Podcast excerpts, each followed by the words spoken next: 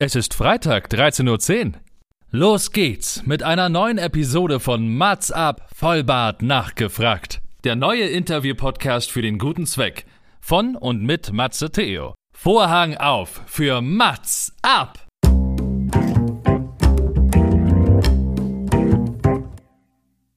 Mats ab, Vollbart nachgefragt ist noch ein neuer Interview-Podcast. Es kommen Leute zu Wort, die Matze Theo, das bin ich. interessant findet und die vorher noch nie die Gelegenheit hatten, ihre spannenden Geschichten zu erzählen. Zehn Fragen, Naja, also fünf. oh, noch fünf. Ja, also zehn in Summe. Oh, egal. Im Anschluss an das Gespräch verabreden sich beide zu einer guten Tat. Mats ab, Erika die Witt.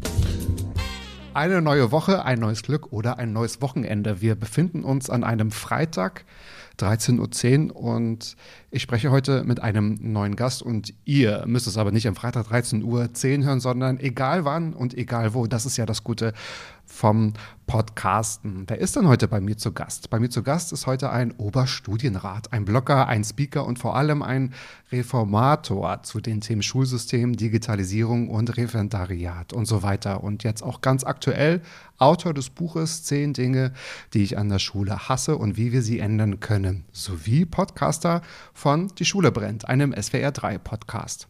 Doch was bedeutet denn eigentlich Digitalisierung, wenn wir uns doch schon längst in der digitalen Transformation befinden? Dazu gibt es wahrscheinlich nicht diese eine Antwort, sondern ganz viele. Mein Gast ist nämlich der Meinung, dass Lehrerinnen und Lehrer in die Neugestaltung von Lehrplänen mit einbezogen werden sollen. Und das Noten nicht das Warum des Lernens beantworten, noch die Motivation trägern und die, so und die sozialen Netzwerke nicht außer Acht gelassen werden sollen. Er sagt, lasst uns in den Schulen doch mehr in die Tiefe gehen, nicht in die Breite, weil die Breite ist schon dort draußen, also dort draußen auf unseren Endgeräten. Dass er das selbst beherrscht, zeigt sein multimediales Auftreten auf TikTok beispielsweise, wofür er auch als Blogger 2022 ausgezeichnet wurde. Wie schafft er das alles? Er sagt selbst nur durch konsequente Vernachlässigung.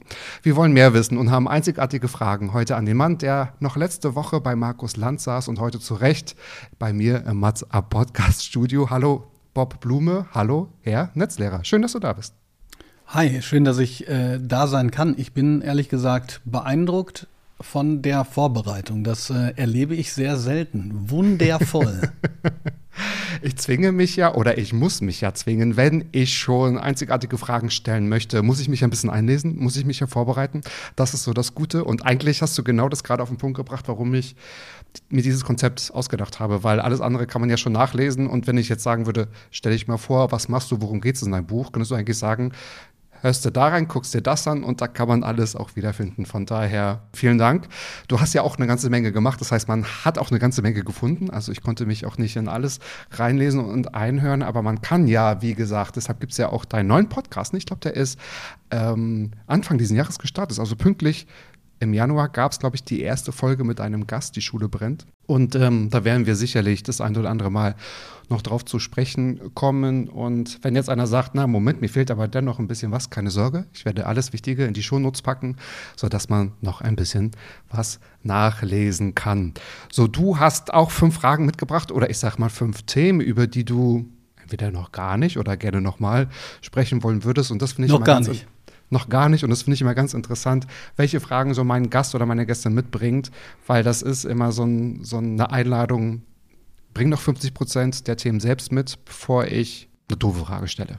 Auch wenn du jetzt vielleicht sagen würdest, als Lehrer, es gibt keine doofen Fragen. Aber ich denke, um das Lehrersein, um äh, SchülerInnen, um das Schulsystem wird es auch im Grunde gehen. Aber ich habe die Vermutung, mit deinen Fragen werden wir dich auch noch mal ein bisschen besser kennenlernen. Deswegen ist deine erste Frage, die du über dich selbst mitgebracht hast, was muss man tun, um bei dir zu verkacken? Ja, das ist ähm, eine Frage, die ich tatsächlich noch nie ges gestellt bekommen habe, denn ich glaube, als Lehrer ist es für mich quasi Teil meines Berufs, unglaublich nachgiebig zu sein, vergeben zu können und auch nicht nachtragend zu sein. Und ähm, ich habe das bei Schülerinnen und Schülern beispielsweise nahezu immer geschafft bisher. Nahezu deshalb, weil es ähm, mal eine Klasse gab, die sehr natürlich geprägt war von ihrem Elternhaus und in denen viele ähm, Schülerinnen und Schüler saßen, die den Holocaust verharmlost haben, hm. die Verbrechen der Nationalsozialisten so in so einem halbironischen Ton gut geheißen haben. Und da war einer, also als der sozusagen ähm, irgendwann mal bei einer Quelle, die wir zusammen gelesen haben, da ging es, glaube ich, entweder um, da ging es, glaube ich, um Sophie Scholl, ähm, herzlich angefangen hat zu lachen, da muss ich sagen, dass es mir schwer fiel, ähm, da äh, drüber zu stehen. So richtig verkacken kann man bei mir aber auch als Erwachsener. Und zwar haben das Leute geschafft, die überhaupt keinen Respekt für die Leistung von, von anderen Menschen haben. Es ist so, dass im Social-Media-Bereich es so ähm, ähm, aus meiner Sicht so ist, dass man ähm, oder, oder grundsätzlich sozusagen in dieser Zeit, wo alles geprägt ist von Netzwerken, Digitalität, muss man manchmal so ein bisschen einen Schritt zurücktreten, bevor man urteilt und denkt, kann ich mir dieses Urteil eigentlich erlauben? Ne? Ich, mhm. ich gebe ein Beispiel, Hatice Schmidt, mit der habe ich ein wunderbares Gespräch geführt, was eben auch diese Woche erschienen ist. Und das ist eine Beauty- ähm, Bloggerin. Und da hätte man früher vielleicht gesagt, ja, Beauty-Bloggerin, ja. Also das ist sozusagen jetzt, jetzt lästern wir mal, mal tierisch drüber ab und so. Und das ist eine, ähm, eine so wunderbare Frau, die sich alles selbst erarbeitet hat, äh, Migrationshintergrund und, und sich irgendwie nach oben gearbeitet hat, obwohl sie es wahnsinnig schwer hatte, mhm. ähm, dass ich das immer wichtig finde, erstmal so zu sehen, was gemacht wird und dann zu beurteilen. Und wer mir das verwehrt, weil er ein Bild von mir jetzt als Mensch und als ne, der, demjenigen, der, der das macht, von mir zeichnet und das auch wiederholt und ins Internet schreibt, der hat bei mir so richtig verkackt. Das macht aber nichts, also sozusagen, ich mache keine Rachefeldzüge, sondern, ähm, sondern äh, dann äh, gibt es sozusagen auch äh, keinen Schritt mehr äh, sozusagen in die andere Richtung. Weil das ist, glaube ich, da können wir vielleicht irgendwann nochmal drüber sprechen als letzter Punkt, damit ich ja. jetzt hier nicht ewig monologisiere. ich höre immer, ähm, man müsste doch das machen, man müsste auch das machen, ne? Ähm, ganz tolle Ideen, Bildung, egal welchem Bereich. Aber wenn es dann sozusagen darum geht, selber auch einen Schritt zu machen, entweder einen Schritt eben zurück, dass man sagt, okay, wir können das machen, dann muss ich aber auch ein Eingeständnis. Da wird es immer schwierig. Und ich glaube, Koexistenz funktioniert nur, wenn und Konsensfindung, wenn man sagt, okay, ähm, ich fordere von dir das, aber dafür musst du auch ein Schrittchen entweder auf mich zumachen oder von deinem, von deiner Behauptung zurück. Ja, und das setzt ja auch so ein Miteinander voraus, ne? Also, dass man nicht nur bewertet, sondern du hast gesagt, ja, irgendwie die Chance geben, den anderen oder ja, den Gegenüber kennenzulernen und dann vielleicht Fragen zu stellen. Und ich glaube, was wir so ein bisschen verlernt haben, das habe ich schon mal in ehemaligen Podcast-Folgen auch schon mal herausgearbeitet, wir haben so die, das Streiten verlernt. Also es wird nur noch bewertet und dann ist die Meinung da und dann wird es entweder gecancelt oder es wird halt vorverurteilt und nicht, dass man halt streitet. Ich glaube, das habe ich auch so das, ein oder andere Mal auch bei deinen ganzen Ausführungen rausgehört, dass äh, bindet uns doch ein und äh, lasst doch irgendwie alle fragen und äh, nicht nur ähm, bewerten. Und ich könnte mir vorstellen, du kriegst wahrscheinlich tausende kluge oder weniger kluge Ratschläge von wegen, lassen Sie es doch so machen. Vielleicht nicht unbedingt von Leuten, die im Schulsystem ähm, verankert sind, was ja auch nicht, nicht immer schlecht ist. Aber wie nachlässig bist du eigentlich mit dir selbst? Also wann verkackst du bei dir selbst? Ah, ich glaube, da kommen wir gleich zu. Das, äh, das, das, können wir, das können wir gleich sagen. Ich meine, letzten Endes ist das ja immer so, wenn man, äh, je mehr Bälle man quasi versucht zu jonglieren, ähm, desto höher ist die Wahrscheinlichkeit, dass einer runterfällt. Der erste, der bei mir runterfällt, ist zum Beispiel Sport und alles, was mit Work-Life-Balance zu tun hat. Ja? Mhm. Ich wollte ich wollt eine Sache äh, gerade noch sagen, weil ich das so wichtig fand. Gerne. Ähm, deshalb, also aus genau diesem Grund, weil wir dieses Streiten verlernt haben, bin ich mhm zwar immer froh, wenn jemand auf einer Konferenz oder was weiß ich zu mir kommt und sagt, Mensch, du, ich finde deine Thesen super, habe ich super gefeiert. Aber noch mehr freue ich mich, wenn Leute kommen und sagen, du, hm, das und das fand ich ganz gut, aber bei dem anderen, da habe ich mich total gerieben. Da habe ich echt im Kollegium, äh, haben wir darüber diskutiert und äh, wir sind uns eigentlich einig, wir wollen das anders machen. Und dann denke ich immer, cool, super. Ne, weil es kann ja, ja, nicht darum gehen, dass sozusagen irgendeiner die Weisheit mit Löffeln gefressen hat und mhm. alle müssen nach der Pfeife tanzen. Sonst, äh, dann, dann, wenn man das erwartet, kann man es auch lassen. Sondern dieses, wir reiben uns aneinander. Ähm, das das finde ich großartig. Und das müssen auch Leute aushalten. Ähm, ähm, und ich natürlich auch. Obwohl ich ganz klar zugebe, es gibt Phasen, wo ich die Kommentarspalte dann etwas meide. Mhm. Ja, weil man nicht unbedingt weiß, ist es jetzt konstruktiv oder ich weiß nicht, ob alles dort so ausgetragen wird, so wie du dir es äh, wahrscheinlich wünschst. Aber jetzt ähm, von den KollegInnen rennt ihr die Bude ein und sagen, ja, lass machen, wir haben tausend Ideen, was eigentlich immer noch, was vielleicht nicht alle wissen, Bildung ist immer noch Ländersache. Ne? Also es kann nicht irgendeiner vorgeben und sagen, so jetzt haben wir es verstanden endlich mal, so wie in der Pflege auch oder in der Medizin. Krankenhäuser haben vielleicht ähnliche Probleme. Jetzt, jetzt lasst mal das machen. Und nur die Forderung nach Personal ist es ja alleine nicht. Ne? Auch ein großes Thema, wissen wir, aber das, damit ist es nicht getan. Es ist so, dass mir vor allen Dingen natürlich die schreiben, die was verändern wollen. Die sagen, so wie es momentan aussieht, äh, funktioniert das nicht. Und es gibt ja auch die anderen. Ne? Also dieser faule Lehrer, das ist ein absolutes Klischee, aber wie in jedem anderen Beruf auch, gibt es die Leute, die sagen, du, ich habe mich jetzt hier einmal eingerichtet, lass mich bitte in Ruhe. Hm. Ne? Das, das ist so. Natürlich ist okay. das sozusagen in der Start-up-Szene, werden das weniger Leute sein, weil wenn du in, in, bei einem Start-up das machst, dann existierst du halt einfach innerhalb von drei Monaten nicht mehr. ähm, aber, aber es ist so, dass mir natürlich die Leute schreiben und ähm, ich war ehrlich gesagt relativ beseelt, weil ich auf dieser Bildungsmesse Didakta war und ähm, dort so Meet and Greets gemacht hatte, ehrlich gesagt. Das hört sich wie Koketterie an oder wie Naivität. Ähm, weil ich natürlich auf Instagram auch einige Follower sozusagen habe, aber ich war mir echt nicht sicher, kommen da jetzt äh, ne, drei Hansel und ich spreche lustig mit denen oder, oder geht da was? Und da waren wirklich viele Leute, also jetzt natürlich nicht wie bei einem, wie bei einem Superstar, sondern da stehen, was weiß ich, 50, 60 Leute standen da und haben mir ganz viele Menschen dann gesagt, du, ich habe das gehört, ich habe das von mir gelesen, du hast mich äh, motiviert, du hast mir durch eine schwere Zeit geholfen, wir haben hier im Kollegium was umgesetzt. Und das ist es ehrlich gesagt, was mich megamäßig motiviert, weil das gesamte wow. Bildungssystem kann man nicht, nicht äh, äh mal eben so umhauen, aber wenn man mit kleineren Impulsen dafür sorgt, dass ganz konkret vor Ort Dinge anders mhm. gemacht werden. Ich glaube, mhm. mehr, mehr kann man sich nicht wünschen.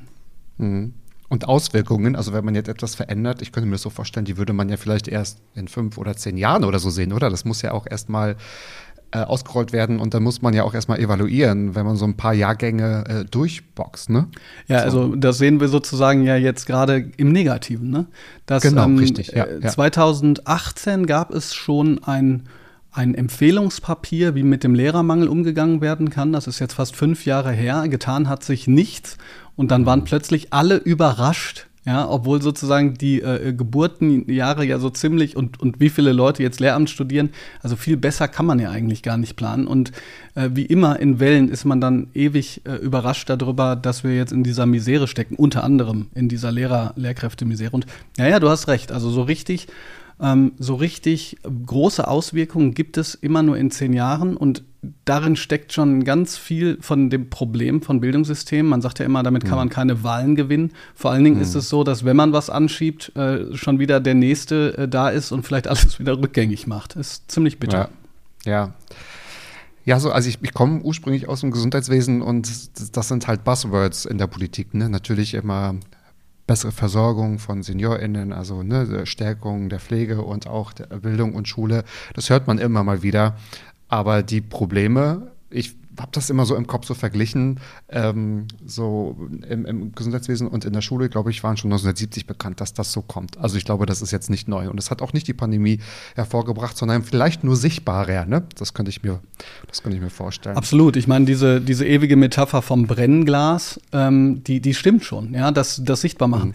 Das andere ist übrigens interessanterweise, was die Pandemie noch sichtbar gemacht hat was alles geht, wenn man genug Druck aufbaut. Also wer hätte gedacht, dass man Unterricht digital in der Art und Weise gestalten kann? Hat natürlich nicht überall funktioniert, weil sozusagen die WLAN-Ausstattung schon gar nicht geklappt hat. Übrigens nicht nur in den Schulen, sondern auch äh, bei den Menschen zu Hause. Wenn man sich das vorstellt, im Jahre 2000, ja mhm. damals 20, es ist ein absoluter Skandal. 16 Jahre CDU, ja, und wir haben, so, wir, wir reden noch darüber, wie der Glasfaserausbau funktioniert, der in anderen Ländern der Welt schon bei fast 100 Prozent ist. Unglaublich. Aber ja. es hat dort, wo die Gegebenheiten da waren, funktioniert. Ähm, das Problem war nur, dass dann sozusagen der erste Effekt von denjenigen, die sich da wirklich schwer mitgetan haben, oder die erste Aussage war dann, ha, endlich ist wieder Normalität, als wir zurück in die Schulen gegangen sind. Ne? Und ich hätte, ich hätte mich dann am liebsten jedes Mal hingestellt und gesagt, von welcher Normalität sprichst du? Weil ich sehe hier eine Normalität, eine digital geprägte Normalität zum Beispiel, eine Normalität von ganz unterschiedlichen heterogenen Lerngruppen. Ich weiß, das sind immer so fachsprachliche Begriffe, aber es heißt einfach, nicht jeder hat das gleiche Elternhaus und die gleiche Chance. Richtig. Ja, und wir möchten aber trotzdem, dass möglichst viele Menschen irgendwie äh, zu diesem Land was beitragen können, wenn sie die Schule verlassen. Also welche Normalität, Manfred? Und, ähm, und jetzt hier äh, Grüße gehen raus an alle Manfreds. Das, äh, ne? Und ähm, ähm, also das war dann bitter zu sehen, wie teilweise die Zeit auch wieder zurückgedreht wurde. Deshalb bin ich sozusagen die Penetranz in äh, Person, wenn es darum geht, darauf hinzuweisen, dass wir da jetzt weitermachen müssen. Ja, das ist eine super Überleitung. Also die Penetranz via Buch, aber auch via Podcast. Kommen wir mal zu deiner zweiten Frage. Die Schule brennt. Warum heißt denn dein Podcast so? Das hat zu tun mit LSD, Drogentipps, Trips meiner Heimat und einem Namen, den alle verstehen. Und zwar ist es so, dass logischerweise die erste Assoziation, wenn man die Schule brennt, hört, wahrscheinlich die, die bei den meisten ist Hurra, Hurra, die Schule brennt. Die, die Schule brennt, genau. Und ja. so sollte es eigentlich auch heißen. Ähm, die Ja. Band extra breit, die kommt nämlich aus Hagen. Äh, mein Vater hat mit denen noch Party gemacht. Ach, ich wollte gerade sagen, da kommst du doch auch her. Ne? Da komme Genau. ich auch her, genau. Und Ja. mein Vater hat mit denen Party gemacht, was dazu geführt hat, dass er mir von harten Drogen sehr früh abgeraten hat. Weil er gesehen hat, dass in diesem Hagener Umfeld Leute sich quasi damit so richtig fertig gemacht haben. Ne? Also hat mir zum Beispiel mal erzählt, da war ich, ich weiß nicht, da war ich 14 oder so, sagte, hat einer was genommen und der konnte hinterher nur noch schwarz-weiß sehen. Ne? So, das ist die eine Seite. Die andere Seite, dieses, dieses Lied hat für mich eigentlich etwas transportiert, was ich im Podcast äh, sozusagen als Grundmessage reinbringen soll. Die Schule brennt zwar, ja, äh, Aladin Elmar Falani, der Soziologe, hat auch bei Lanz gesagt, die Hütte brennt, weil einfach das Problem riesig ist, aber gerade noch so ignoriert wird. Auf der anderen Seite, hurra, hurra, lass uns doch das Beste draus machen. Tja, und dann kam die GEMA und hat gesagt, äh, nix, hurra, hurra, das ist nur das Lied. Wir können es nur mit die Schule brennt machen. Und dann hatte ich so ein bisschen Schiss, dass der Artik äh, dass der Podcast-Titel so ein bisschen negativ klingt, aber dann haben sie mich quasi lächelnd da drauf gemacht und wer schon mal mein Lächeln gesehen hat, es ist sehr breit. Es ist so ein Joker-Lächeln, das geht in, sozusagen übers gesamte Gesicht und dann ging es auch wieder. Ne? Also das heißt, in meinem, für mich ist es immer noch so, dass ich sage, die Schule brennt zwar, aber hey, die Krise können wir auch als Chance nutzen, auch wenn es wie eine Plattitüde klingt. Ja. Und du bist ja auch mit deinem Lächeln zu sehen, wie du einen Feuerlöscher hältst, ne? Also das kommt ja noch dazu, glaube ich. Das ist Genau, es war ungeplant, genau. Also ich meine, so, ja, so ungeplant, wie es sein kann. Ne? Ich dachte Ja. ja. die Schule brennt und dann habe ich, hab ich äh, wo das Fotoshooting war ähm, beim, beim SWR, habe ich gesagt, äh, können wir nicht mal gucken, ob es irgendeinen Feuerlöscher gibt. Und den habe ich dann in allen möglichen Positionen gehalten, genau. Genau. Hurra, hurra, die Schule brennt. Und die Rettung ist nah. Ja, total, total gut. Genau. Also, neuer Podcast. Ähm, wie wird das so aufgenommen? Worauf kann man sich freuen? Erzähl mal ein bisschen. Das wird wahnsinnig gut aufgenommen. Ich bin mir nur nicht äh, sicher, ob ähm, also das könnte, also es wird wirklich sehr gut aufgenommen. Also will, will sagen, gute Zahlen, Chartplatzierung und so weiter. Was ich gar nicht gedacht hätte. Also ich habe so gedacht, die, die Hoffnung war ja, dass das in die Breite geht. Und das geht auch in die Breite. Ähm, so die Abrufzahlen zeigen, das können nicht nur Lehrer hören. Was ich aber echt interessant finde, ist, dass mir wirklich viele, viele Lehrer äh, geschrieben haben, dass sie sozusagen ihre Grundhaltung überlegen. Ich sag mal warum. Maximilian Pollux, direkt erste Folge. Ein Erste Schwerstverbrecher. Ein Schwerstverbrecher, der ist, ähm, der wirklich, äh, der war auf Flucht. Ich habe gelernt, das heißt auf Flucht, nicht auf der Flucht, auf Flucht. Drogen, Waffen, Gewalt und so weiter und so fort. Und der ist in Schulen gegangen und, und er hat mit, mit ähm, Menschen, mit jungen Menschen gearbeitet, die es halt total schwer haben. Und der hat dann sowas gesagt wie, seine Botschaft an die Lehrerinnen und Lehrer, werft Samen, auch wenn ihr nicht seht, dass die Pflanze aufgeht, so werft, werft Samen oder lobt, lobt wie bekloppt, ja, der lobt sozusagen die Schülerinnen und Schüler, von denen er direkt sieht, dass sie Probleme haben. Und da kam so viel zurück, so dass Leute gesagt haben, ey, ich habe gestern so nach dem Motto, ne, das erste Mal den, den Klassenclown, weil er was gut gemacht hat, gelobt und plötzlich hat sich was verändert. Und ich glaube, das ist das, was, ähm, was so an, an ähm, unterschiedlichen Rückmeldungen kommt, was ich auch total cool finde. Ähm, die unterschiedlichsten Folgen werden als beste Folge dann, dann rausgegeben. Also einmal die mit Maximilian Pollux, dann eine mit ähm, der auch einer Bildungsinfluencerin, die heißt ähm, Caroline von St. Ange, die so Growth Mindset-mäßig unterwegs ist. Also da geht es halt darum, ähm, Okay. Ah, das wird zu weit führen. Aber jedenfalls geht es darum, dass man nicht dauernd sagt, was man nicht kann, sondern ähm, das Potenzial für sich entdeckt, wie man eben etwas, wie man etwas erreichen kann.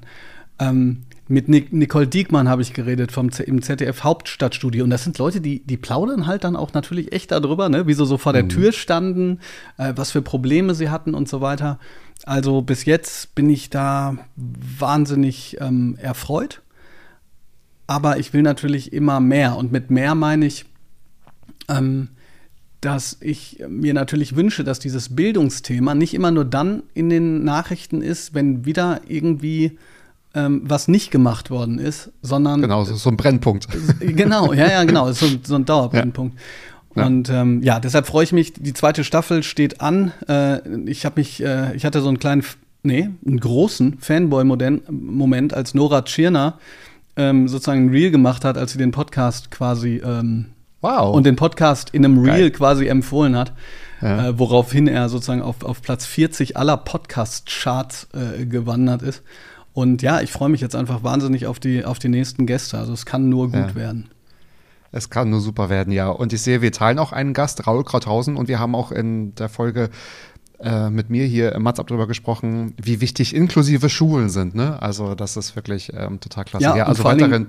Ja, Ja. und vor allen Dingen, weil es geht, ne? weil, weil Raul Krauthausen Genau. ein wahnsinnig, Richtig. auch wieder ein wahnsinnig inspirierender Mensch, der die Glasknochenkrankheit hat, äh, sich in, in, mit seinem Rollstuhl fortbewegt und gleichzeitig aber Aktivist für tatsächliche Inklusion ist. Also mega, Ja. auf alle Fälle. Ja. Die letzte Folge war mit, ähm, nee, die vorletzte Folge war mit Sabine Rückert, ähm, die ähm, stellvertretende Chefredakteurin der Zeit.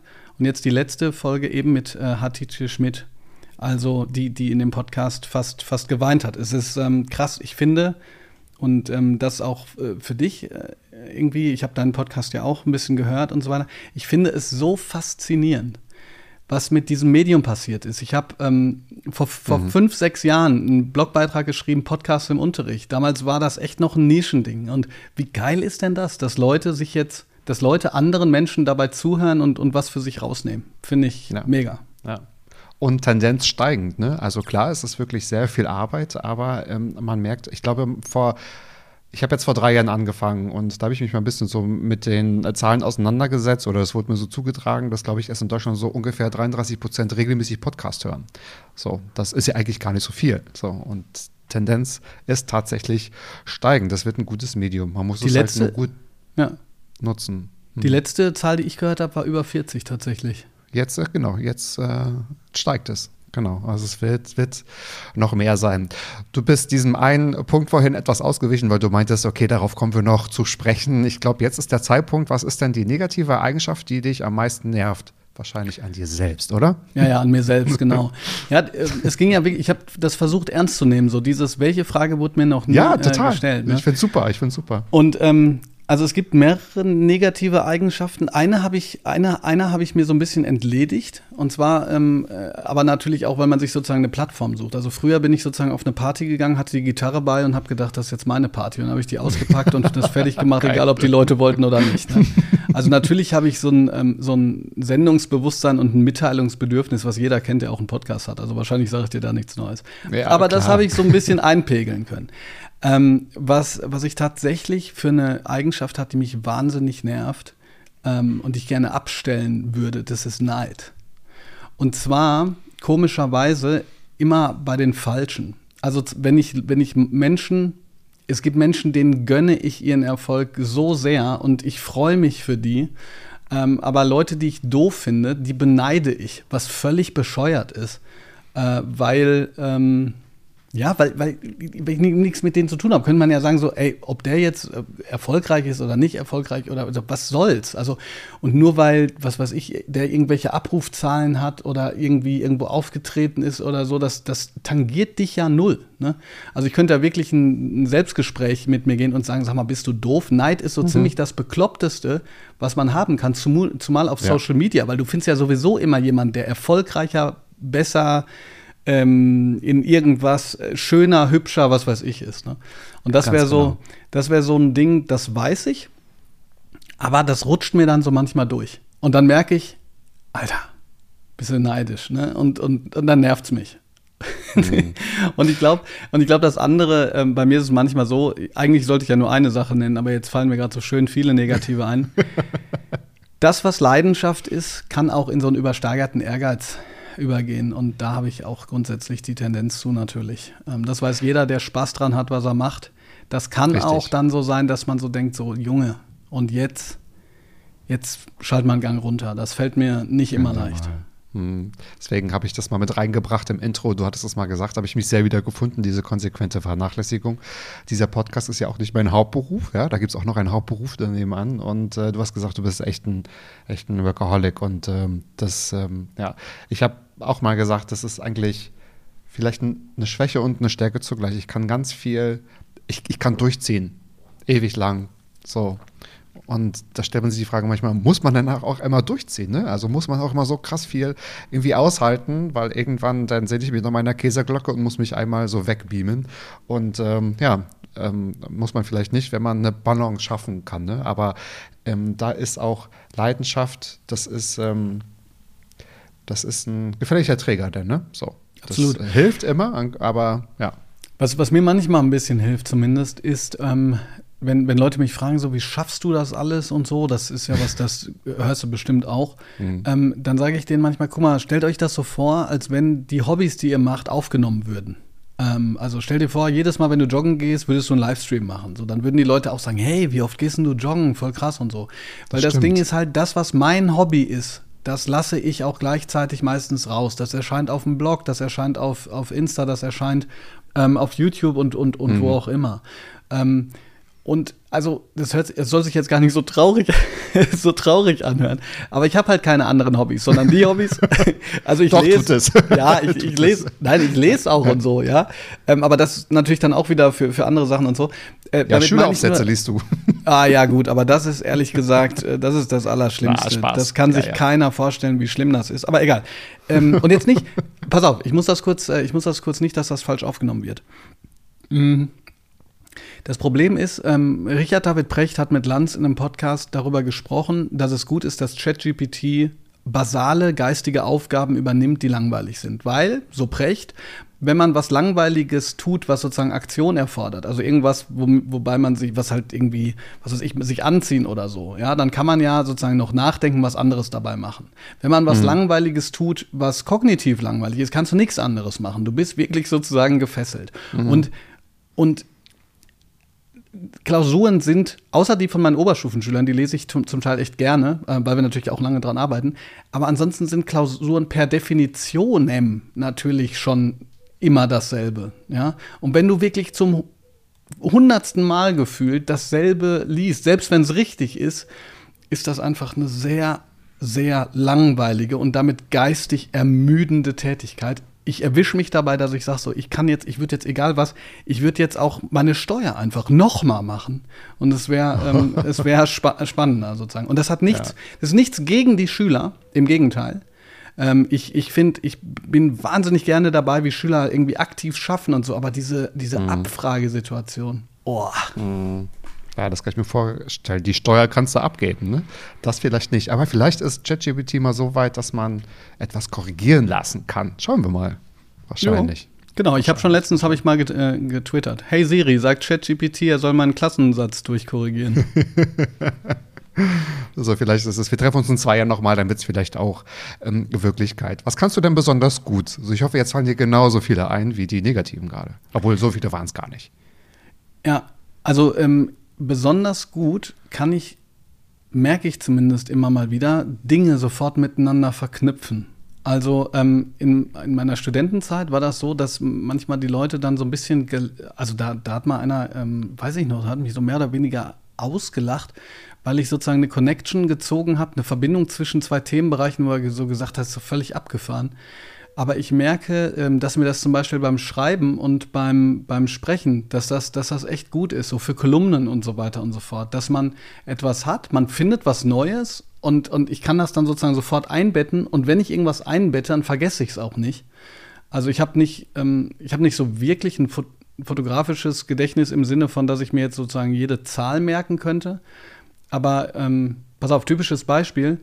Ich, gestern habe ich mich wahnsinnig aufgeregt über, über ein Instagram-Video von einem Typen, der sagt, wenn Lehrer, wenn eine Klasse keinen Schnitt 2,0 haben, dann hat der Lehrer seinen Bildungsauftrag nicht erfüllt, was totaler Quatsch ist. Und dann ist mir mhm. eingefallen, dass dieser Typ anscheinend Korrelation und Kausalität verwechselt. Und dann weiß ich, in welchem Buch das ist, wo das Buch steht und auf welcher Seite das ungefähr war, wo sozusagen ein gutes Beispiel ist. Und da freue ich mich dann immer.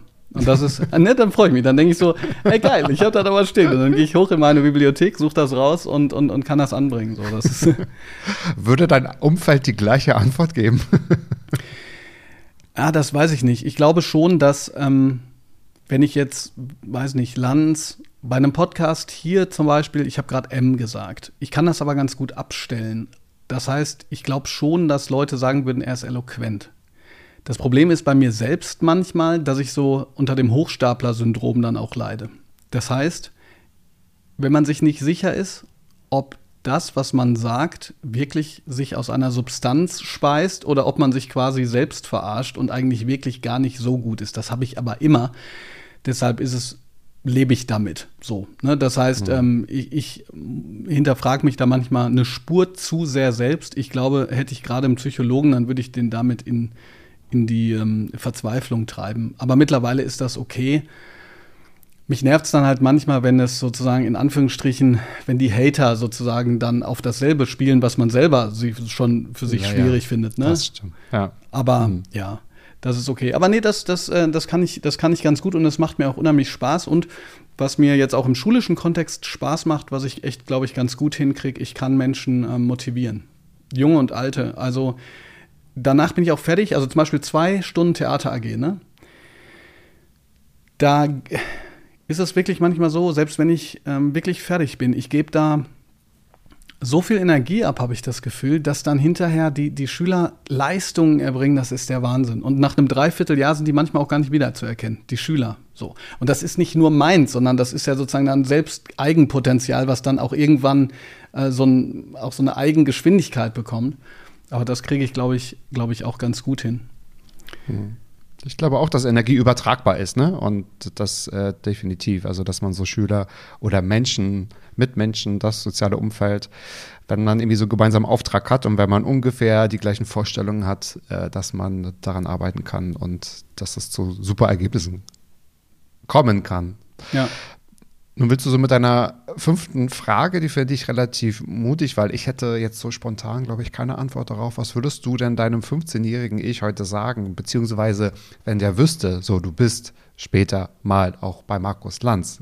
Ähm, da vielleicht noch mal eine Frage angesetzt, weil du gerade darüber gesprochen hast. Ähm, wie sind da jetzt so die Reaktionen drauf, wenn du auch so selbstkritisch mit dir bist? Ne? So, weil ich glaube, das bringt nochmal eine ganz andere Geschwindigkeit und das natürlich auch die die Breite, die Masse, von der wir vorhin gesprochen haben. Ja, ich meine, ich muss, ich muss immer so ein bisschen gucken. Das Problem ist, ich habe eine wahnsinnige Schwierigkeit. Ich, ich war gerade ganz stolz auf mich, dass ich das geschafft habe, zu sagen, was ich gut kann. Ähm, weil ich manchmal dazu tendiere, meine eigenen Erfolge für mich selbst klein zu reden. Das ist natürlich völlig bekloppt und hört sich dann eben an, als wenn ich kokettieren würde. So nach dem Motto, ne, wie, wie so damals. Compliments, ne? ja, ja, ja, wie damals auch ja, so die ja. Mädels, die in der siebten Klasse geschrieben haben, wie gedruckt und gesagt haben, guck mal, das sieht überhaupt nicht so schön aus. Übrigens äh, keine Geschlecht Geschlechterklischees, sondern einfach nur anekdotische Evidenz. Die Jungs hatten Krackelschrift, die Mädchen haben tolle Schrift und ich, wir dachten immer so, hä, was schlechte Schrift, genau so möchte ich mal schreiben können. Ja. Ähm, aber jedenfalls ist es bei mir tatsächlich so, das ist wirklich schlimm. Es ist wirklich schlimm. Ich bin also ich gebe dir mal ein Beispiel. Ähm, das Buch ist rausgekommen, das ist auf Spiegel Bestsellerlisten Platz 27 gegangen. Und ähm, ich dachte, scheiße, Mann. Nicht die sieben Plätze. Ne, mit, für den Button so. Und weißt du, andere Leute sagen, sag mal, Junge, hast du, geht es bei dir? Ist, sind bei dir wow. die Lichter ja. aus? Was, ist mit dir los? Es gibt, es gibt tausende Bücher. Die, die, die, die kommen noch nicht mal in die Nähe davon. Freu dich doch. Und das ist natürlich, ja. das ist natürlich ewig ätzend.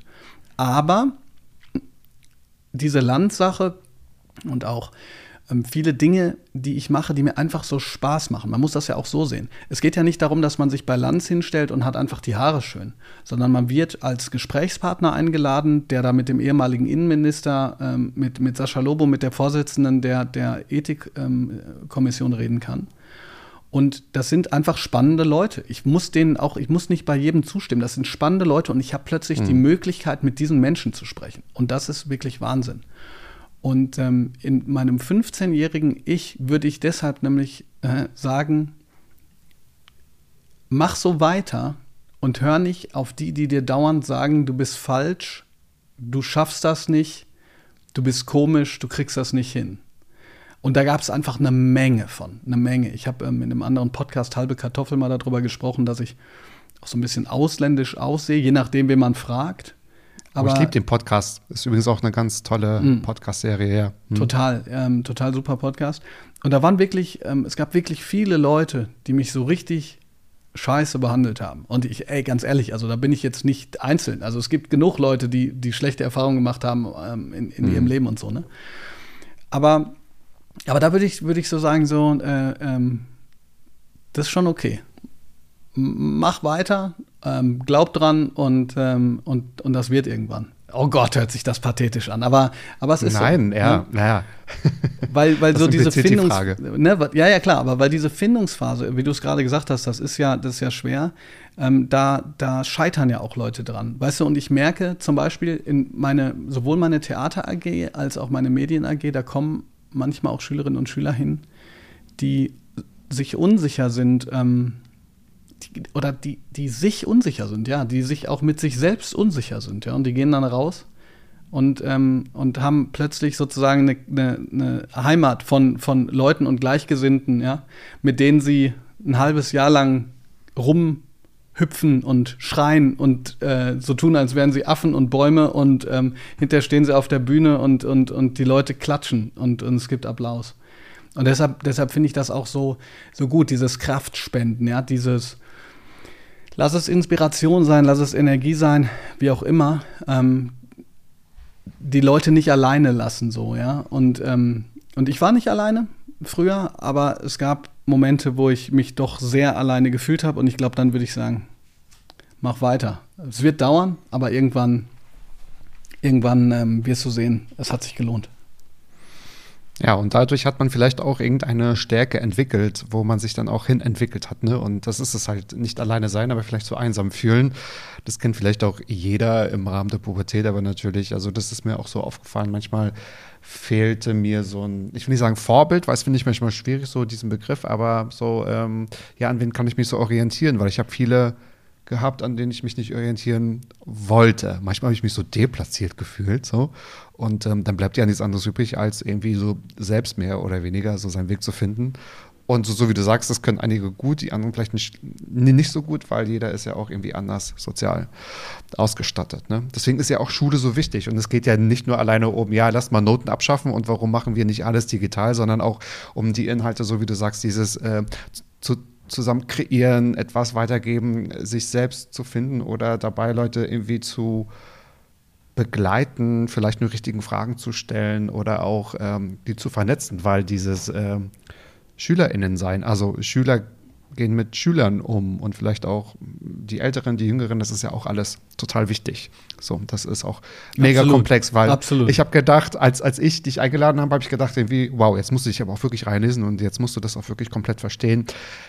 Kann man natürlich nicht. Ich habe ganz viel mit meiner eigenen Schulzeit natürlich verglichen und gesagt, ach, was war eigentlich gut? Und so als ich sechs, sieben war, wollte ich auch mal Lehrer werden und habe gedacht, so wie würde ich eigentlich machen? Ne? So, da, man kann ja dann immer, zumindest in Gedanken, sehr viel klugscheißen und sagen, was, ähm, wie würde ich vielleicht auch ähm, Lehrer sein? Und ich habe mich manchmal so ertappt, ist jetzt irgendwie keine Frage, aber vielleicht eine gute Überleitung, dass ich so in den Raum gestellt habe, hm, will man vielleicht auch ein guter Lehrer sein und vielleicht auch gemocht werden? Weil man will ja vielleicht auch der coole Lehrer sein, ne? dass man irgendwie sagt, ja, guck mal Leute, lasst das da so machen, denn fördert man eine Klasse jetzt vielleicht unabhängig von den Schulnoten, dass man die jetzt vielleicht bei der Theater AG, ich äh, benutze das mal da ein Beispiel und ich glaube, mir fiel da auch ein Beispiel ein, dass eine Schülerin, von die, die sehr leise gesprochen hat, irgendwann wirklich mit lauter Stimme halt auf der Theaterbühne stand und wo man sagt irgendwie, wow, das habe ich eigentlich mit verursacht. Das ist eigentlich auch schon ganz geil.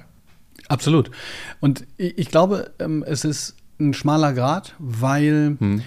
das ist so ein bisschen wie, wie wenn man zum Beispiel jemandem ein Geschenk macht. Ähm, wenn man jemandem ein Geschenk macht, ist das ja sozusagen die Reaktion auch ein Geschenk. Ah, ja, guter Punkt. Aber Ja, gleichzeitig stimmt. willst du jemanden nicht emotional erpressen, indem du ihm ein so großes Geschenk machst, dass, dass der das Gefühl hat, das kann ich doch nie zurückzahlen, ich stehe jetzt irgendwie in, in der Schuld. Also das heißt natürlich, ich glaube, jeder will gemocht werden, aber, ähm, aber ich bin zum Beispiel, also bei mir geht es nicht darum, auf Teufel komm raus, der Kumpeltyp zu sein. So, ich, ich, ich bin nicht deren Papa und ich bin auch nicht deren Freund. Ja. Aber wenn ich Ja. deren Mentor sein darf, Hm. dann, dann ist das großartig. Hm, super, stimmt, ja. Ich glaube, genau, du bist auch so reflektiert genug, dass äh, Freund oder Kumpel ja nicht unbedingt hilft. So, das sollen die untereinander sein. So, kommen wir mal zu meinen Fragen, die du vorher noch gar nicht kennst. Und ich bin gespannt, was du dazu sagst. Ähm, wir haben gerade schon ein bisschen über ChatGPT gesprochen oder beziehungsweise so diesen Begriff mal genannt und ich benutze ihn hier jetzt auch einfach mal als Sinnbild. Die Digitalisierung so gefühlt überholt sich ja gerade so selbst und wurde selber so im Schulsystem, auch unter anderem, Klammer auf Corona, Klammer zu, selbst verpennt. Ähm, das bietet zwar neue Chancen, aber was sollte deiner Meinung nach im Unterricht niemals verändert werden? Also was wird immer bleiben, soll immer bleiben? Sehr gute Frage.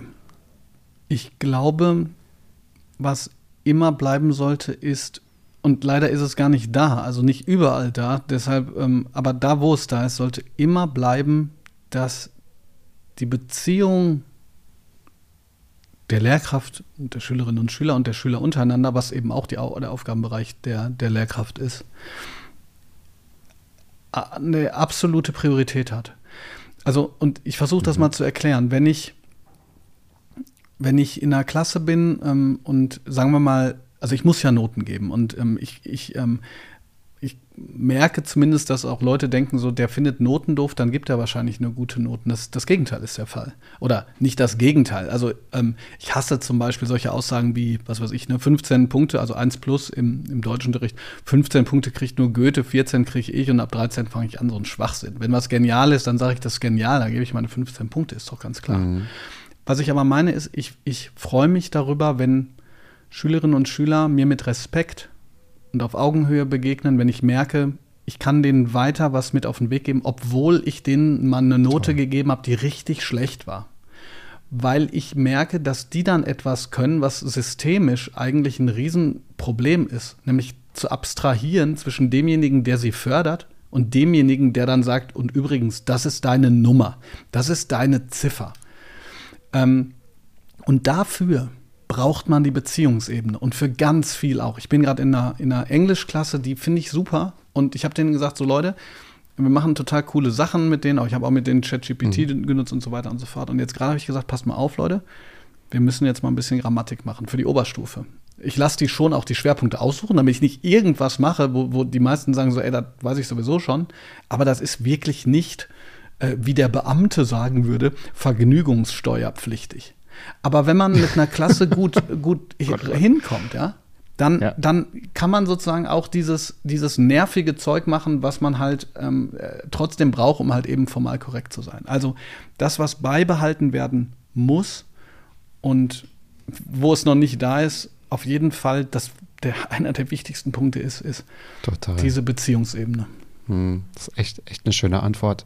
Ich habe auch bei der Auseinandersetzung mit dem Thema auch gemerkt, dass ähm, die Schüler und Schülerinnen so unterschätzt wurden. Also äh, klar, man kann immer natürlich fragen, okay, welche oder hinterfragen, welche Fragen wurden dir gestellt, aber ich habe so manchmal rausgehört und das war auch, also in meiner Schulklasse, ich vergleiche es natürlich immer mit, mit meiner Schulzeit, dass, Schulzeit, dass Schüler schon auch strenge LehrerInnen und Noten wertschätzen und es auch schon einordnen können. Also ne, klar hat man auch immer keine Lust drauf gehabt, aber hinterher hat man immer gesagt, ja, mein, bei denen habe ich wenigstens was gelernt oder der war irgendwie hinterher oder die, die fünf und die sechs, dreimal hintereinander habe ich nicht bekommen, weil der Lehrer irgendwie blöd ist. Das ist immer schnell gesagt, weil irgendwie es dann vielleicht doch auch an mir lag und so. Ähm, das habe ich jetzt so oft schon mal rausgehört, weil ich gedacht habe, naja, aber das ähm, traut das den Schülern doch auch zu, das so zu unterscheiden. Absolut. Ich meine, bei mir ist ähm, was, das gelingt mir jetzt schneller. Ich hatte das Gefühl, in den ersten Jahren ist mir das nicht ganz so schnell gelangt. Ähm, ich bin der lockerste Lehrer, den man sich vorstellen kann, wenn man mich ernst nimmt. Das heißt, ich will Ja, keine Strichliste führen bei Hausaufgaben, sondern ich sage, Ja. passt mal auf, diesmal ist es wichtig. Ich will, dass ihr Mhm. das alle macht. Mhm. Verstehen wir uns da? Also ich will nicht, dass ihr das über WhatsApp, ChatGPT, Mhm. von mir aus, dann sagt mir Bescheid, wo ihr es benutzt habt und so weiter, das sei mal dahingestellt. Ich will nur nicht, ich will nicht Mhm. verarscht werden. Und das, wenn Schüler das machen, in achten, dann machen die das einmal. Und dann wäre ich sauer. Und auch nicht, dann wird keiner unter die Treppe, unter die stille Treppe ge gestellt oder was auch immer. Sondern dann mache ich eine Ansage und danach äh, läuft das meistens einigermaßen. Weißt du, was ich möchte, dass ich sage, Ja. passt mal auf, ich gebe mir hier Mühe. Ja, und Ja. wenn ich mir keine Mühe geben würde, dann würde ich verstehen, wenn ihr hier äh, sozusagen äh, alles, alles stehen und liegen lässt oder, oder äh, einpennen wird, aber ich gebe mir Mühe und ich verlange von euch, dass ihr euch Mühe gebt. Oder mir sagt, wie man es anders machen kann. Ich will auch, ähm, kriege auch immer Feedback und so, auch anonym, ne, dann, Mhm. wo ich denen sage, pass mal auf, ihr müsst mir nicht gefallen, haut's raus. Und dann muss ich vielleicht mal schlucken. Meistens muss ich nicht schlucken. Das ist, das ist, weil ich sozusagen versuche, mich ja an dem Feedback auch zu orientieren. Und dann mache ich Mhm. nochmal Feedback. Da, da sagen die dann auch, Mensch, ich habe mich gefreut, dass sie dann darauf eingegangen sind. Aber das ist das, was, Ja, was ich wichtig finde. Man muss sich gegenseitig ernst nehmen. Ja. Und zwar ja. völlig egal, wie, wie alt man ist. So. Total und immer, aber das ist trotzdem so eine super Zusammenfassung oder nochmal so ein Bezug zu deiner Antwort, ne, auf die Frage jetzt sofort, zu diesem, äh, zu dieser Beziehung zwischen äh, Lehrer und Schüler und Lehrerin und Schülerin. So, also das äh, soll auch nicht unerwähnt bleiben. Ich wage mich mal meine zweite Frage. Ähm, so, das ist jetzt, ähm, also ich verallgemeinere jetzt mal, ne, aber so die, die Schule hat ja äh, früher Schülerinnen und Schüler auf das Berufsleben vorbereitet. Ich habe mich so gefragt, wird es zukünftig so sein, dass die Jobs, wir haben schon von Startups gesprochen, jetzt vielleicht die Schulinhalte vorgeben werden? Ja, das Interessante daran ist ja, dass man kann sich das so vorstellen, dass das Schulsystem selber, auch die Dreigliedrigkeit, die ja jetzt eine Viergliedrigkeit ist mit Sonderschulen, ist aus im Grunde aus dem Anspruch ähm, der Wirtschaft mehr oder weniger erwachsen. Also so Mhm. ganz eng zusammengefasst. Ne? Ähm, das preußische Mhm. Schulsystem hatte die, die Idee, dass man quasi so eine Akademikerklasse ähm, beziehungsweise auch Offiziere ähm, jetzt hätte ich beinahe gesagt, heranzüchtet. Ähm, Wilhelm von Humboldt war eigentlich ein großer Vordenker, ähm, der in seiner Zeit als Beamter es gar nicht hingekriegt hat, seine Vorstellung von der Allgemeinbildung tatsächlich unterzubringen. Aber jedenfalls, die sind sozusagen diejenigen, die studieren. Das ist ähm, eine, eine Geschwind im, im Gegensatz zu heute eine, eine, eine sehr geringe ähm, geringer Prozentsatz. Und dann kam sozusagen das Mittelschulsystem, wenn man so möchte, um wirklich direkt auf bestimmte Berufe vorzubereiten. Und das Ding ist halt, dass dieses, wir bereiten auf bestimmte Berufe vor oder eben auf bestimmte Studiengänge mit wissenschaftspropädeutischem Arbeiten, wie es heißt, also vorwissenschaftlichem Arbeiten, das ging auch, glaube ich, so lange noch gut, wie man gewisse Standards hatte. Also mit Standards meine ich, ähm, du hast halt in den 50ern hat's halt fünf Berufe, so welchen nimmst du davon? Oder, ne, oder eine bestimmte Anzahl von Studiengängen. Heutzutage haben wir 16.000 Studiengänge. 16.000 Studiengänge. Und die Abbruchquote ist zwischen 20 und 30 Prozent, was kein Wunder ist, weil die Zeit, in der sich zum Beispiel Gymnasiasten überlegen können, was sie werden können, selbst wenn man mal zwei, dreimal irgendwie im, im, im ganzen Schulleben äh, so einen schönen Praxistag hat, die ist ja nicht so lang. Also man hört mit der Schule auf im Juni und dann soll man im September anfangen zu studieren. Ja. So, das heißt, die grundsätzliche Frage, die sich stellt aus meiner Sicht, ist, was braucht man, was ist sozusagen der, der kleinste gemeinsame Nenner? Neben natürlich einem gewissen Wissensschatz, einem Kompetenzschatz. Was ist das kleinste, der kleinste gemeinsame Nenner, den man braucht, wenn man aus der Schule kommt? Und meine momentane Antwort, das sage ich äh, natürlich äh, klar, weil ich mich da weiterentwickle und, und in bestimmten Situationen tief bohre. Meine momentane Antwort ist, man muss, man muss lernen, gut finden können. Man muss wissen, dass Lernen Spaß machen kann. Und man muss wissen, wie es geht.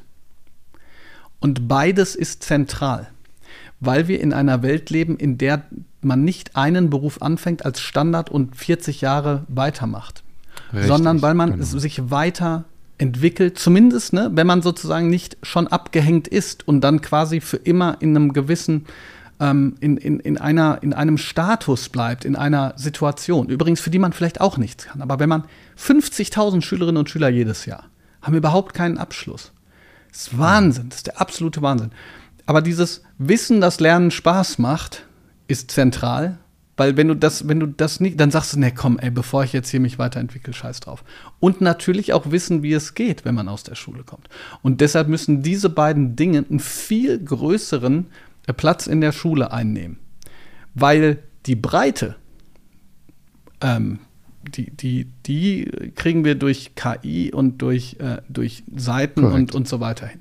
Mhm. Ne, deshalb Lernen ist für mich muss Lernen zentral sein und natürlich gibt es wichtige Inhalte und die müssen dann aber vertieft kapiert werden, damit man in der Situation ist zu verstehen, ah, so fühlt sich das an, wenn man einen Stoff in Anführungsstrichen wirklich mal bis ganz unten ganz unten geht nicht, das macht ein Studium, aber bis ne, weiter unten begriffen hat als so ein Pseudo, äh, ja, ja, gut, habe ja. ich mal kurz gemacht, weil wir wissen ja auch, das meiste vergisst man ja sowieso immer. Was man nicht vergisst, ist, wenn einem Lernen Spaß gemacht hat.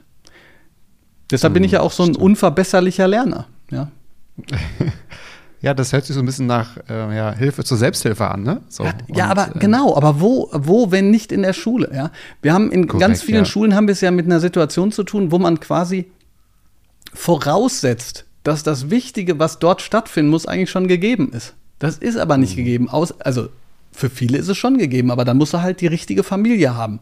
Und ob du die in die reingeboren wirst oder nicht, ist halt Zufall. Also das kann auch nicht unser Anspruch sein.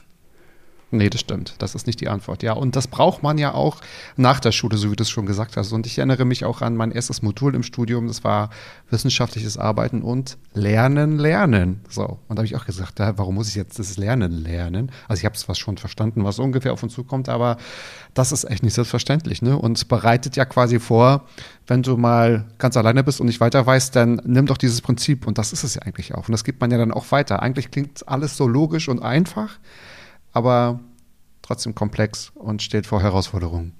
Krass. Ja.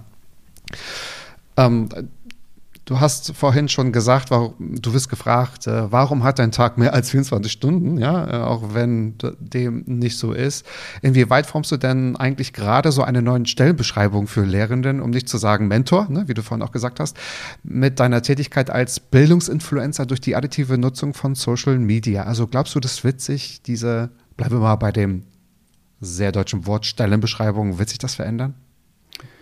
Sollten viele das machen, was du machst? Und du weißt schon, was ich meine, also im Bereich ja, alle äh, Medien und Kanäle verbinden.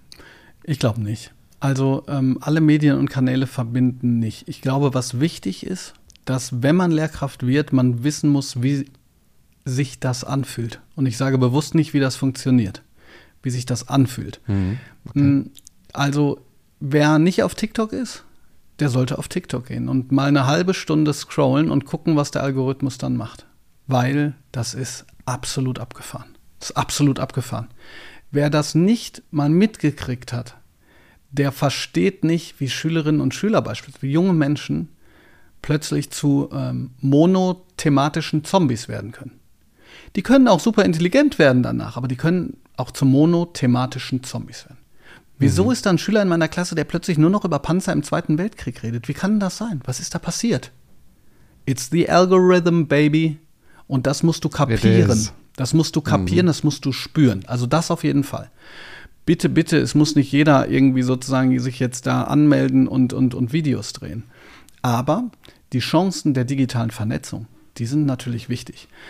Im Grunde genommen ist es ja auch eine Behelfslösung, weil ähm, die deutsche Bildungspolitik so zerfasert ist, dass quasi jeder sich seine eigenen Inhalte selber raussuchen muss auf allen möglichen Plattformen. Es gibt ja noch nicht mal die, die, die gleiche Bildungsplattform. Überall ist die irgendwie anders, überall wird das Rad neu erfunden. Es ist ähm, das wird zu lange dauern, das äh, zu erklären, aber es ist natürlich beschissen. aber ja. natürlich, du hast es gerade in einem anderen Kontext gesagt und hier gilt es auch, die Hilfe zur Selbsthilfe, ähm, mhm. die ist auf Social Media natürlich gegeben.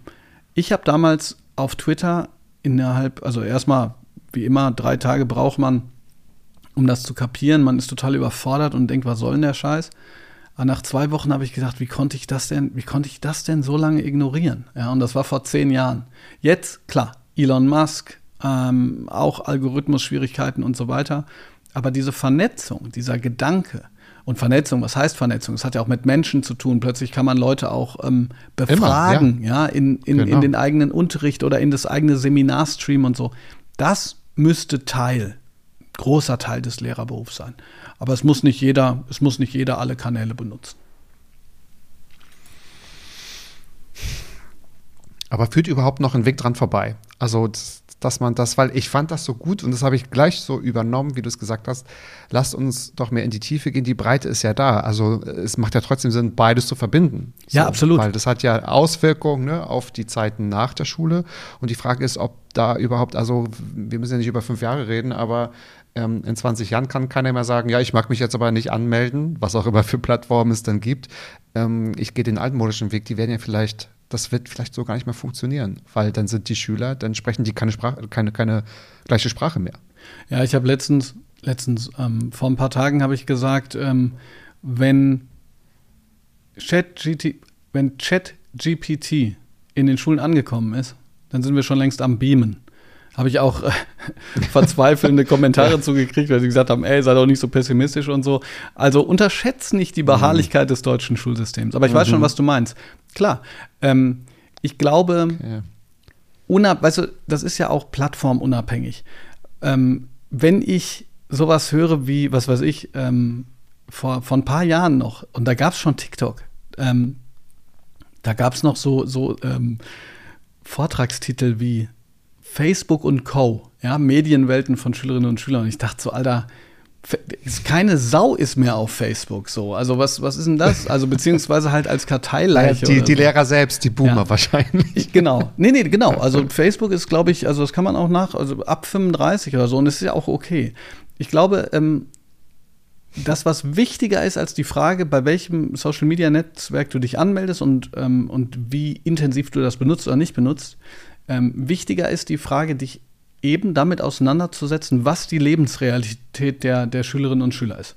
Und nochmal, ich würde argumentieren, um diese Lebensrealität zu verstehen, reicht es nicht, äh, ein Arbeitsblatt auszuteilen oder ein paar schlaue Sätze dazu zu lesen. Sollte man auch machen, keine Frage. Ähm, aber man muss es eben am eigenen Leib spüren. Feel the News, wie der äh, Podcast von Sascha Lobo und, und seiner Frau heißt. Mhm. Und ich glaube, äh, das wird zentral. Erster Punkt. Zweiter Punkt, ich glaube, was für Schulen in dem Zusammenhang auch wichtig wird, ist mehr auf diesen Prozess zu schauen. Auf den Prozess, ich habe es ja gerade gesagt, des Lernens. Also es, ne, wir haben ja in der Schule oftmals so diese schizophrene Situation, oder nenne ich es mal widersprüchlich, um jetzt hier irgendwie nicht äh, ableistisch zu sein oder, oder so. Also die widersprüchliche Situation, in der man zum Beispiel einem Schüler auffordert, eine Präsentation vorzubereiten und zu recherchieren und bei, dann sind wir bei der Recherche nicht bei. Das ist ja völlig bescheuert. Also bei dem, was schwierig ist, bin ich nicht bei und hinterher kommt die Präsentation und ich sage, was er oder sie alles falsch gemacht hat. Das ist der eine Punkt. Deshalb muss sozusagen dieser Lernprozess rein. Der andere Punkt Stimmt. ist, wie entsteht denn überhaupt eine Nachricht so? Wie entsteht eine Nachricht, wenn Herr Anwalt die macht? Wie entsteht eine Nachricht, wenn die Zeit das macht? Wie, ent wie entsteht, ähm, wie entsteht ein R-Wert? Wie entstehen die Dinge, die wir dann hinnehmen? Ich glaube, auch das, weil das ja, das gibt ganz viele Antworten, zum Beispiel ne, bei den sogenannten alten Medien, ähm, da kann man dann über Gatekeeping sprechen und so. Bei mhm. Social Media muss man auch über, über Diskurse sprechen, die in die falsche Richtung laufen, die, die Menschen schaden und so weiter. Aber dieses, wie funktioniert eigentlich der Weg von A nach B, der, der ist zentral. Weil wir eben nicht mehr, ich sage jetzt mal, in einer reinen Buchgesellschaft leben, wo, wo früher klar war, also wenn es da steht, dann ist halt richtig. Sondern weil wir in einer Gesellschaft leben, in der dieses, was oft so kritisches Denken genannt wird, zentral wird. Und kritisches Denken kann man nicht einfach so, jeder Verschwörungstheoretiker äh, äh, wird von sich selber sagen, dass er kritisch denkt. Also beziehungsweise das ist ja sozusagen der Haupttake von allen, ne? dass man sagt so, ja, äh, ja, benutzt doch mal deinen Verstand, eigentlich ist die Welt flach, so. Ähm, aber um darauf nicht reinzufallen, musst du auch verstehen, nicht nur was für Informationen es gibt, sondern wie die verifiziert werden, wie das funktioniert. Und ich glaube, das alles hat mit dieser Kultur der Digitalität zu tun. Das ist weniger einfach nur Digitalisierung, ne? also jetzt vorher haben wir ein Buch, jetzt ist es halt digital abrufbar, sondern diese Kultur der Digitalität, in der plötzlich alles im Flow ist. Die zu kapieren, ist mhm. Standard, sollte Standard sein für jeden, der damit zu tun hat, jungen Menschen in die Zukunft zu helfen. Das sind nun mal vor allen Dingen Lehrpersonen. Im ersten Schritt, ganz genau. Und daher auch der Unterschied, dass es nicht nur Digitalisierung ist, sondern vielleicht digitale Transformation. Und wer hätte gedacht vor zehn Jahren, dass wir uns so ganz akut mit Hate Speech und Fake News äh, beschäftigen müssen? Ne? So. Ähm, das äh, konnte ja keiner absehen, dass das ein Thema ist, was wirklich auch äh, ja, schädlich sein kann, ne? gerade für Heranwachsende und so. Absolut. Das ist natürlich ja. echt, echt krass. Ja. Ein, ein, großes Thema. Oh Gott, ich gucke zur Uhr und denke mir so, wir haben wahrscheinlich nur 10 Prozent besprochen von dem, was man vielleicht eigentlich besprechen könnte, aber das ist irgendwie so spannend. Und auch wenn man nicht äh, Teil des Schulsystems ist, jetzt so äh, nach der Schule, ist das so ein emotionales Thema, weil halt jeder, also ich hoffe fast jeder, war halt in der Schule und kann da irgendwie aus Erfahrungen sprechen und man hat ja auch immer das Gefühl von wegen, na, das war damals schon irgendwie blöd. So, und ich denke auch, so der Overwatch-Projektor, den ich, glaube ich, hatte, irgendwie 95, irgendwie in der, was weiß ich, welche Klasse ich war, 6., 7., 8. Klasse, der steht bestimmt irgendwo immer noch im Regal, könnte ich mir, könnte ich mir vorstellen. Absolut, ja. Wäre natürlich schön, wenn es den einen oder anderen interessiert, ne? Ich ähm, merke halt. Ich denke ja, geht, oder? Es geht, ich denke schon. Es geht immer in unterschiedliche Richtungen. Also manchmal ist okay. es natürlich auch so diese Richtung, ähm, was ich, was ich so manchmal in Kommentarspalten lese und, und was mir gar nicht gefällt, ist so dieses, naja, wieso, wieso sollen wir das ändern, hat mir da auch nicht geschadet. Ne? Wo ich so denke, nur weil dir was nicht schadet, heißt das ja nicht, dass man es nicht möglicherweise besser machen kann. Ne? Oh, da kommen die Manfreds vielleicht wieder zu Wort. Ah ja, es tut mir so leid. Ich hoffe, hoffe ja. dass kein Manfred sich hier jetzt äh, echauffiert. Ganz toller okay, aber Name. vielleicht ein Günther und die Sibylle. genau. Nein, aber wir wissen ja alle, was gemeint ist. Nun wagen wir mal vielleicht einen Blick hinter die Kulissen. Ich habe vorhin schon gesagt, so die Pflegenden teilen so diese Missstände auch mit euch Lehrenden, äh, insofern als die Politik und auch äh, andere eine starke Meinung dazu haben und auch so Inhalte bestimmen. Ähm, so hinter der Kulisse teilen dann SchülerInnen und LehrerInnen so gemeinsam deine Forderungen, so deine Themen? Ja, so, so, ne? Also ich habe letztens ähm, einen Tweet abgesetzt, das war eigentlich nach Lanz. Das sollte, das sollte so ein bisschen die Referenz sein. Da habe ich gesagt, wir sind uns also alle einig, dass Veränderung her muss, äh, wissen aber nicht, wer dafür verantwortlich sein soll. Und da hat jemand drunter geschrieben, also ich finde, es soll sich gar nichts verändern. So. Also, ähm, nee, alle teilen das nicht. Ich glaube aber, dass was viele merken, ist, dass Schule oft an vielen Stellen einfach aus der Zeit gefallen scheint. Also mhm. das kann man an den unterschiedlichsten Dingen, könnte man das ablesen. Ich würde zwei Sachen rausnehmen, die, die ich gerade ähm, ja, für, für relevant halte. Gibt es ganz viele, aber das wäre, wie gesagt, das könnte ja Stunden ähm, quasi einnehmen. Eine Sache ist Prüfung. Es gibt im Grunde genommen ja überhaupt keinen mehr, überhaupt, außer die Stenografen im Deutschen Bundestag, die von Hand länger als fünf Minuten schreiben. So. Aber wir tun so, als sei das irgendwie ein Gesetz, dass Schülerinnen und Schüler, um ihre sogenannte Leistung zu bestätigen, sich sechs Stunden dahin setzen und schreiben. So, dann gibt es auch niemanden mehr, der auf die Idee kommen würde, dass man, während man da sitzt und sechs Stunden schreibt, alles, was an Information doch eigentlich schon da ist, nicht benutzt werden darf. Was ist das denn für eine bescheuerte Situation? So, jetzt könntest du natürlich sagen, ja gut, aber es geht doch darum, was jemand kann. So, also das ist doch bescheuert, wenn er dann einfach von Wikipedia abschreibt. Würde ich sagen, ja, ja, das stimmt. Aber was jemand kann, ist ein Unterschied zu was jemand weiß.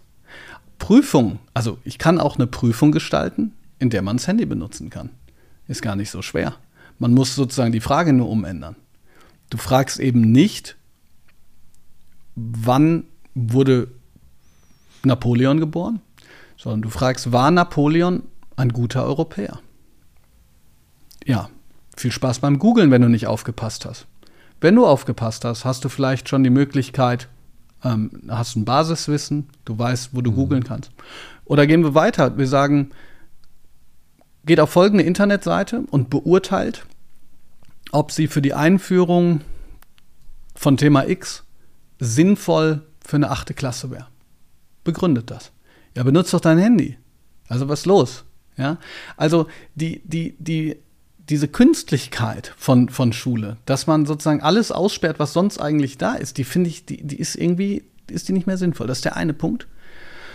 Und der andere Punkt ist, jeder, der mit Social Media zu tun hat, der weiß, dass es richtig viele schlimme äh, Stimmen gibt, aber der weiß auch, dass es ein sehr direktes Feedback gibt. Also es gibt einen Rückkanal. Und die deutsche Bildungspolitik hat keinen Rückkanal. Letz oh, das stimmt. Letzten Dienstag, also gerade vor ein paar Tagen, war der Bildungsgipfel, bei dem Stark-Watzinger alle für sie relevanten Menschen des deutschen Bildungssystems eingeladen hat. Von 16 KultusministerInnen kamen zwei. Und da war die sogenannte Zivilgesellschaft eingeladen und das heißt nur Verbände. Praktiker, Praktiker, in die es betrifft, direkt, waren nicht zugegen. Außer Jan-Martin Klinge, lieber Gruß an der Stelle, aber es ist eine Parallelveranstaltung, die eben nicht sozusagen der wichtigste Raum ist. Und das ist halt einfach lachhaft, weil das eben bedeutet, dass dieses Bildungssystem ist so stark top-down ähm, orientiert, dass gleichzeitig die Dinge, die dann beschlossen werden, erst, mit, erst nichts mit der Praxis zu tun haben und dann so lange brauchen, dass sie erst recht gar nichts mehr mit der Praxis zu tun haben. Also wenn ich zwei Dinge ändern könnte, wäre das der Versuch, die Schule re sozusagen realistischer werden zu lassen, weniger künstlich, das ist bezogen auf die Prüfung und auch auf andere Dinge, und einen mhm. tatsächlichen Rückkanal zu haben, damit man äh, die Leute einbezieht, die letzten Endes von den ganzen Entscheidungen betroffen sind. Also kann man das ja ausweiten. Selb äh, Hilfe zur Selbsthilfe da bezieht sich auch auf das Schulsystem selbst, ne? Weil das sind, das hat, also ja, das klingt irgendwie dann doch so logisch, aber gerade so an seinen Lippen geklebt, weil so diese Beispiele, ja, ähm, dann ist es vielleicht nicht mehr so, dass man sie. Ich glaube, du bist ähm, auch, also Deutsch- und Geschichtslehrer, ne, unter anderem. Und ähm, genau, dass man vielleicht äh, nur verstehen muss, warum brauche ich vielleicht einige Jahreszahlen und muss sie lernen, wo man vielleicht nichts googeln sollte, wenn man sie mal abfragt. Aber das kann man ja auch vielleicht in der Klasse mündlich machen, ja, ohne zu sagen, so jetzt schreibt mir auf, was war 2500 vor Christus. Ja, und vor allen Dingen, vor allen Dingen der, der Punkt an der ganzen Geschichte ist ja, ich bin ja auch keiner von denjenigen, die sagen, man kann ja alles googeln. Das stimmt ja auch nicht. Man kann nur googeln, ja, ja. von dem man weiß, dass es da ist. Sonst und richtig ist. Ja, genau. Und richtig ist. Ne? Nur, ja. nur sozusagen, wenn Prüfungen, ähm, wenn Prüfungen daraus bestehen, dass man Dinge auswendig lernt, die theoretisch auch chinesische Zeichen sein können, von denen man die Bedeutung nicht weiß. Also wenn es wirklich nur darum geht, irgendwie mhm. irgendwas auswendig zu lernen, ja, mhm. Entschuldigung, was ist das denn dann für eine Leistung? Ich höre mal Leistung, die Leistung muss eine Rolle spielen. Ist noch Kuschelpädagogik, so ein Schwachsinn. Schülerinnen und Schüler sind zum Teil so unfassbar fit in Dingen, die eben in der Schule keine Rolle spielen. Ich, ich, ich habe einen Schüler, der hat in der achten Klasse konnte, der mich schon äh, sozusagen äh, hat er gecodet ohne Ende. Der hat, der hat auf Twitter hat er seine, hat er auch ähm, irgendwelche Visuals rausgehauen und hat sich Feedback geben lassen. Da müssten wir mit den Ohren schlackern, was der alles kann. Spielt in der Schule aber keine Rolle. Und dann sagen wir dem, ja, sorry, aber ähm, du hast, du hast leider Gottes die vier Tafelbilder hintereinander nicht gut genug auswendig gelernt. Du kriegst eine 3 und damit kannst du dann deinen Studienplatz nicht kriegen. Das ist doch völlig bescheuert. Total, total ja, dann tun einem die individuellen Schicksale natürlich dann auch weh, ne? wenn man irgendwie weiß, das ähm, kann dann auch manchmal, weil wer hat dann auch schon äh, die, dieses Wissen oder diese Reflexion, das mit 18 Jahren so, so zu beurteilen? Ja, ja, ja, ja, ihr tut mir jetzt irgendwie gar nicht gut und so, weil natürlich lernt man ja dann auch noch diese vier Tafelbilder, so wie du sagst, auswendig und versteht das dann vielleicht auch erst, wenn man 20 Jahre im Job ist. So, das ist irgendwie, das ist so krass. Ja. Ach Mensch, ähm, ich freue mich jetzt aber trotzdem auf äh, meine fünfte Frage, also die zehnte Mats-Abfrage in Summe, weil die ist bei, bei allen gleich und ich bin ganz gespannt, was du dazu sagst, weil die ist, finde ich, nochmal so eine ganz tolle Zusammenfassung so von dem Hier und Jetzt und äh, mal sehen, was du sagst. Also was ist in deinem Leben schon so gut, von dem du möchtest, dass noch ganz viel mehr davon passiert? Meine Familie. Aber davon kann gar nicht mehr passieren, sondern ich glaube, das ist sozusagen das, wo ich, wo ich sozusagen meine, wo ich aufpassen muss, dass ich, dass ich da nicht, nicht zu wenig Zeit investiere, finde ich immer, immer schwierig. Ähm, ich bin, ähm, ich, meine Tochter ist der absolute Wahnsinn. Meine Frau ist der absolute Wahnsinn. Ähm, die Geburt meiner Tochter war der schönste Augenblick meines Lebens, das kann ich auch, auch so Schön. sagen. Krass. und ja, das ist vielleicht auch das, was äh, sozusagen, weshalb es sich lohnt, halt eben ähm, nicht in dieses Rabbit Hole der Arbeit hineinzufallen, sondern ähm, zu schauen, dass dafür auch eben die, die Zeit bleibt. Und ähm, genau, das, das ist etwas, genau, ich weiß gar nicht, ob mehr, sondern ich glaube, man muss aufpassen, wenn man Dinge tut, die sozusagen aufeinander aufbauen, beruflich, dass man so sagt, so, ich habe es relativ am Anfang des Podcasts gesagt, ähm, dann kommt, was weiß ich, irgendeine zweite Staffel und so und von Familie und so. Ich meine, gut, klar, außer wenn man kriegt noch viel, viel mehr Kinder oder so, dann gibt es vielleicht eine zweite Staffel. Aber ansonsten gibt es davon keine zweite Staffel. Da geht es nicht um mehr, sondern, sondern wenn das so bleibt und ähm, man, man sich Ja. irgendwie gegenseitig unterstützt und wertschätzt, ich glaube, das ist äh, das Wichtigste, was es gibt. Total, hier geht es um Qualität ne? und, und nicht um die, die Quantität, so schön gesagt. Und ich glaube, in, im Interview hast du auch betont, eigentlich braucht man generell, also wenn es eine Antwort geben müsste, wäre es, glaube ich, die Zeit. Ne? Zeit, um das umzusetzen, Zeit, um etwas zu etablieren und auch Zeit, vielleicht sich privat so auszugestalten, so wie man es gerne haben möchte. Ja, deshalb, wenn ich das kurz sagen darf Toll. noch, deshalb, ähm, deshalb Gerne. ist es so, wenn ich, ich habe, ähm, ich hatte mal so eine Zeit, da habe ich so viel über Finanzen und Zeug gelesen, weil das so ultra nichts mit Bildung zu tun hat. Und weil ich halt ähm, da irgendwie ab und zu mal Sachen brauche, die wirklich gar, wo ich nicht im geringsten die Idee hätte, dass Okay, jetzt sagen vielleicht andere, ja gut, sollte aber auch mit Bildung zu tun haben, aber ich bin halt Geschichts-, Englisch- und, und äh, Deutschlehrer, also für mich so. Und ähm, eins der wirklich beeindruckendsten Bücher war von, von Andrei Costolani, mh, dem alten Herren, mittlerweile tot, der, ähm, der Broker-Szene sozusagen. Und da stand unter anderem natürlich auch so diese typischen Dinge, ähm, man soll nicht, man kann nur das, das investieren, was man nicht mehr braucht und so weiter. Und dann ging es aber auch um Investitionen in eben gemeinsame Zeit. Und das habe ich mir da echt auch zu Herzen genommen. Deshalb sind meine Urlaube oder unsere Urlaube zum Beispiel auch immer viel zu teuer.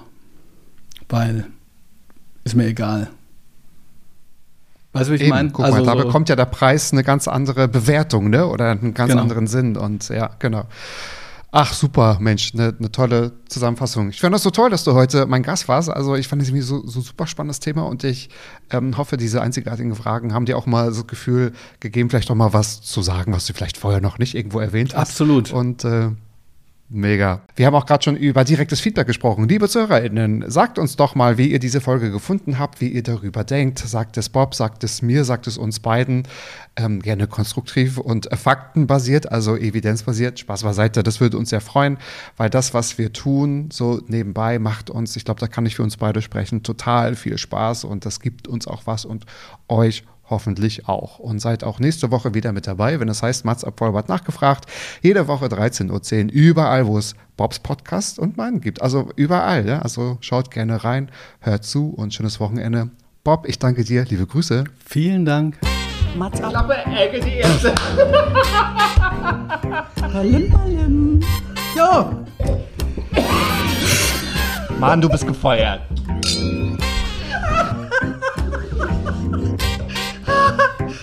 ich war noch in der Probezeit. Mats ab.